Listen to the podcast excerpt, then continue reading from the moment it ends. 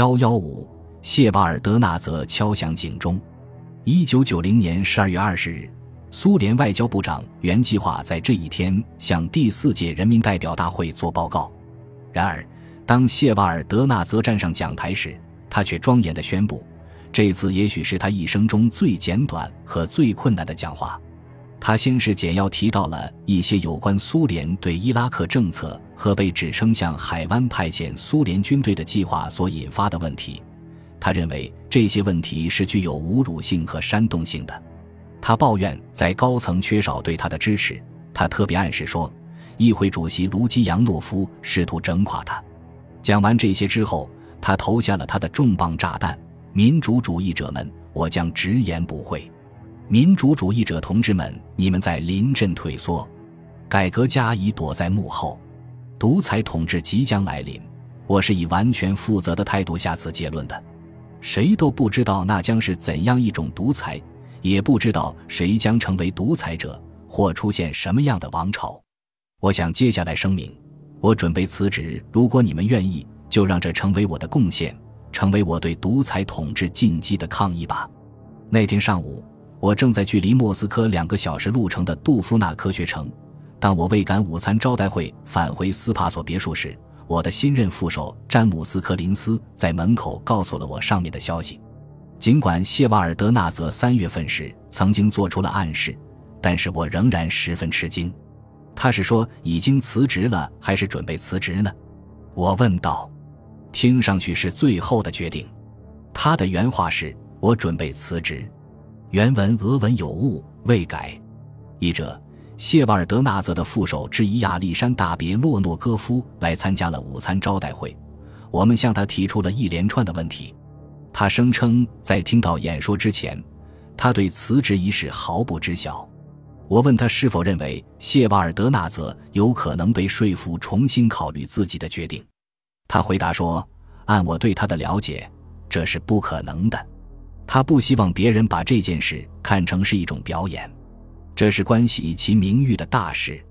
的确如此，对于任何一个真正了解谢瓦尔德纳泽的人来说，这无疑是一个愚蠢的问题。然而，还是有许多人并不那么了解他。那天下午，代表大会复会，我现场聆听了几位德高望重者的发言，其中包括历史学家德米特里·利哈乔夫和编辑谢尔盖·扎利金。他们建议不接受他的辞职，并要求他继续担任外长职务，而其他人则对他大加攻击。维克多·阿尔克斯尼斯是对谢瓦尔德纳泽批评最多的人之一。几天前他就说过，他们的目标先是巴卡金，接下来的一个就是谢瓦尔德纳泽。此时他又语无伦次、不着边际地发泄了一通。罗伊梅德韦杰夫六十至七十年代曾被认为是一名持不同政见者，此时已加入共产党的保守派阵营。他自以为是的评论说：“一个过于敏感的格鲁吉亚人已没有能力去承受批评。”不过，听众都在等着戈尔巴乔夫讲话。上午的会议上，他显得既惊讶又似乎有些愤怒。此时已过了几个小时。他有足够的时间进行考虑，并拿出自己的意见。走上讲台时，他看上去就像腹部受到重击刚有所恢复的样子。戈尔巴乔夫首先讲到，最使他寒心的是，谢瓦尔德纳泽竟未事先告知他打算辞职的想法。尽管他在谢瓦尔德纳泽发表辞职讲话后与其通了两次电话，依然不能确定究竟是什么原因促其提出辞职，但他得出的印象是。谢瓦尔德纳泽自认为是在同各种利用所出现的困难，并对改革政策发难的企图进行着抗争。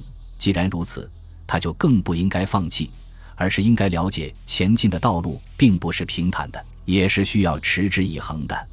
故而，戈尔巴乔夫只能谴责谢瓦尔德纳泽的行为和其采取逃避的方法。接着，戈尔巴乔夫继续嘲笑独裁统治可能即将来临的想法。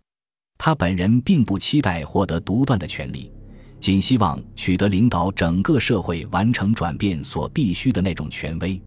至于其他人，他说：“作为总统，我拥有广泛的信息，但迄今尚没有任何消息证实某人在某地准备把一个军人政权或其他形式的独裁加在我们头上。不，我没有得到这样的信息。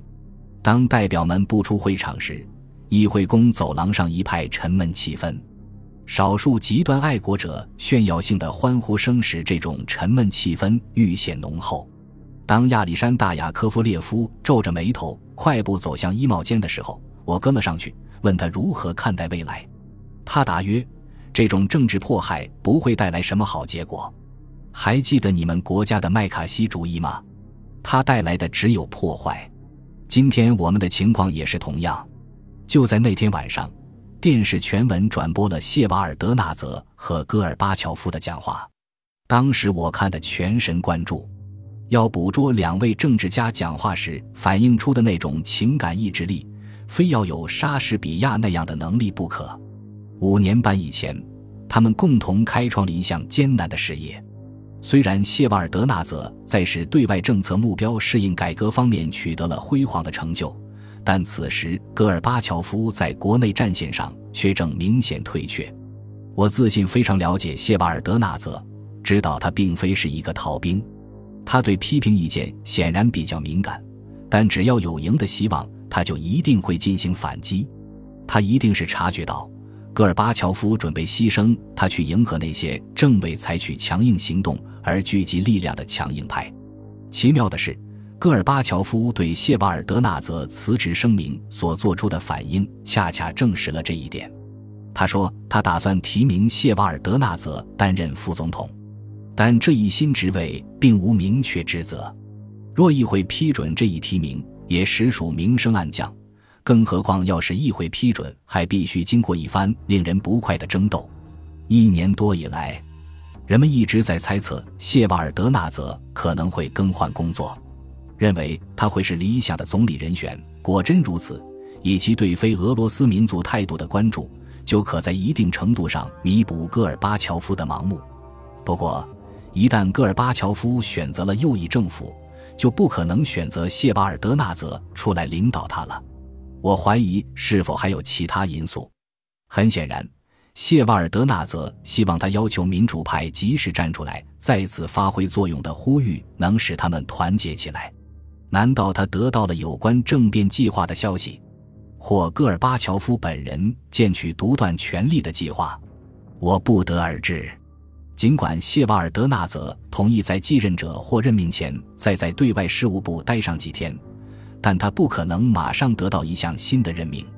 为得到对谢瓦尔德纳泽辞职行为的进一步解释，我拜访了他最亲密的助手之一谢尔盖塔拉申科。塔拉申科告诉我，关于辞职问题，谢瓦尔德纳泽已经严肃地考虑了一年左右。加快他做出决定的原因。在于一连串的事件使他感到苏联政府中放宽使用武力的主张占了上风，而他不愿与之同流。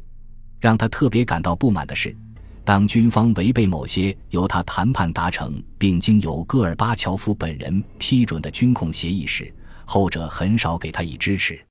卢基扬诺夫甚至扣押外交部递交的代批条约，每每到最后一刻才将其交到代表之手。他还虚伪地指责外交部未能及时递交，以此在最高苏维埃破坏谢瓦尔德纳泽的形象。他还计划在谢瓦尔德纳泽出国因而无法回答所提问题之际举行听证会。塔拉申科认为，如果戈尔巴乔夫坚定支持谢瓦尔德纳泽，卢基扬诺夫就不会这样做。塔拉申科证实，除妻子、子女。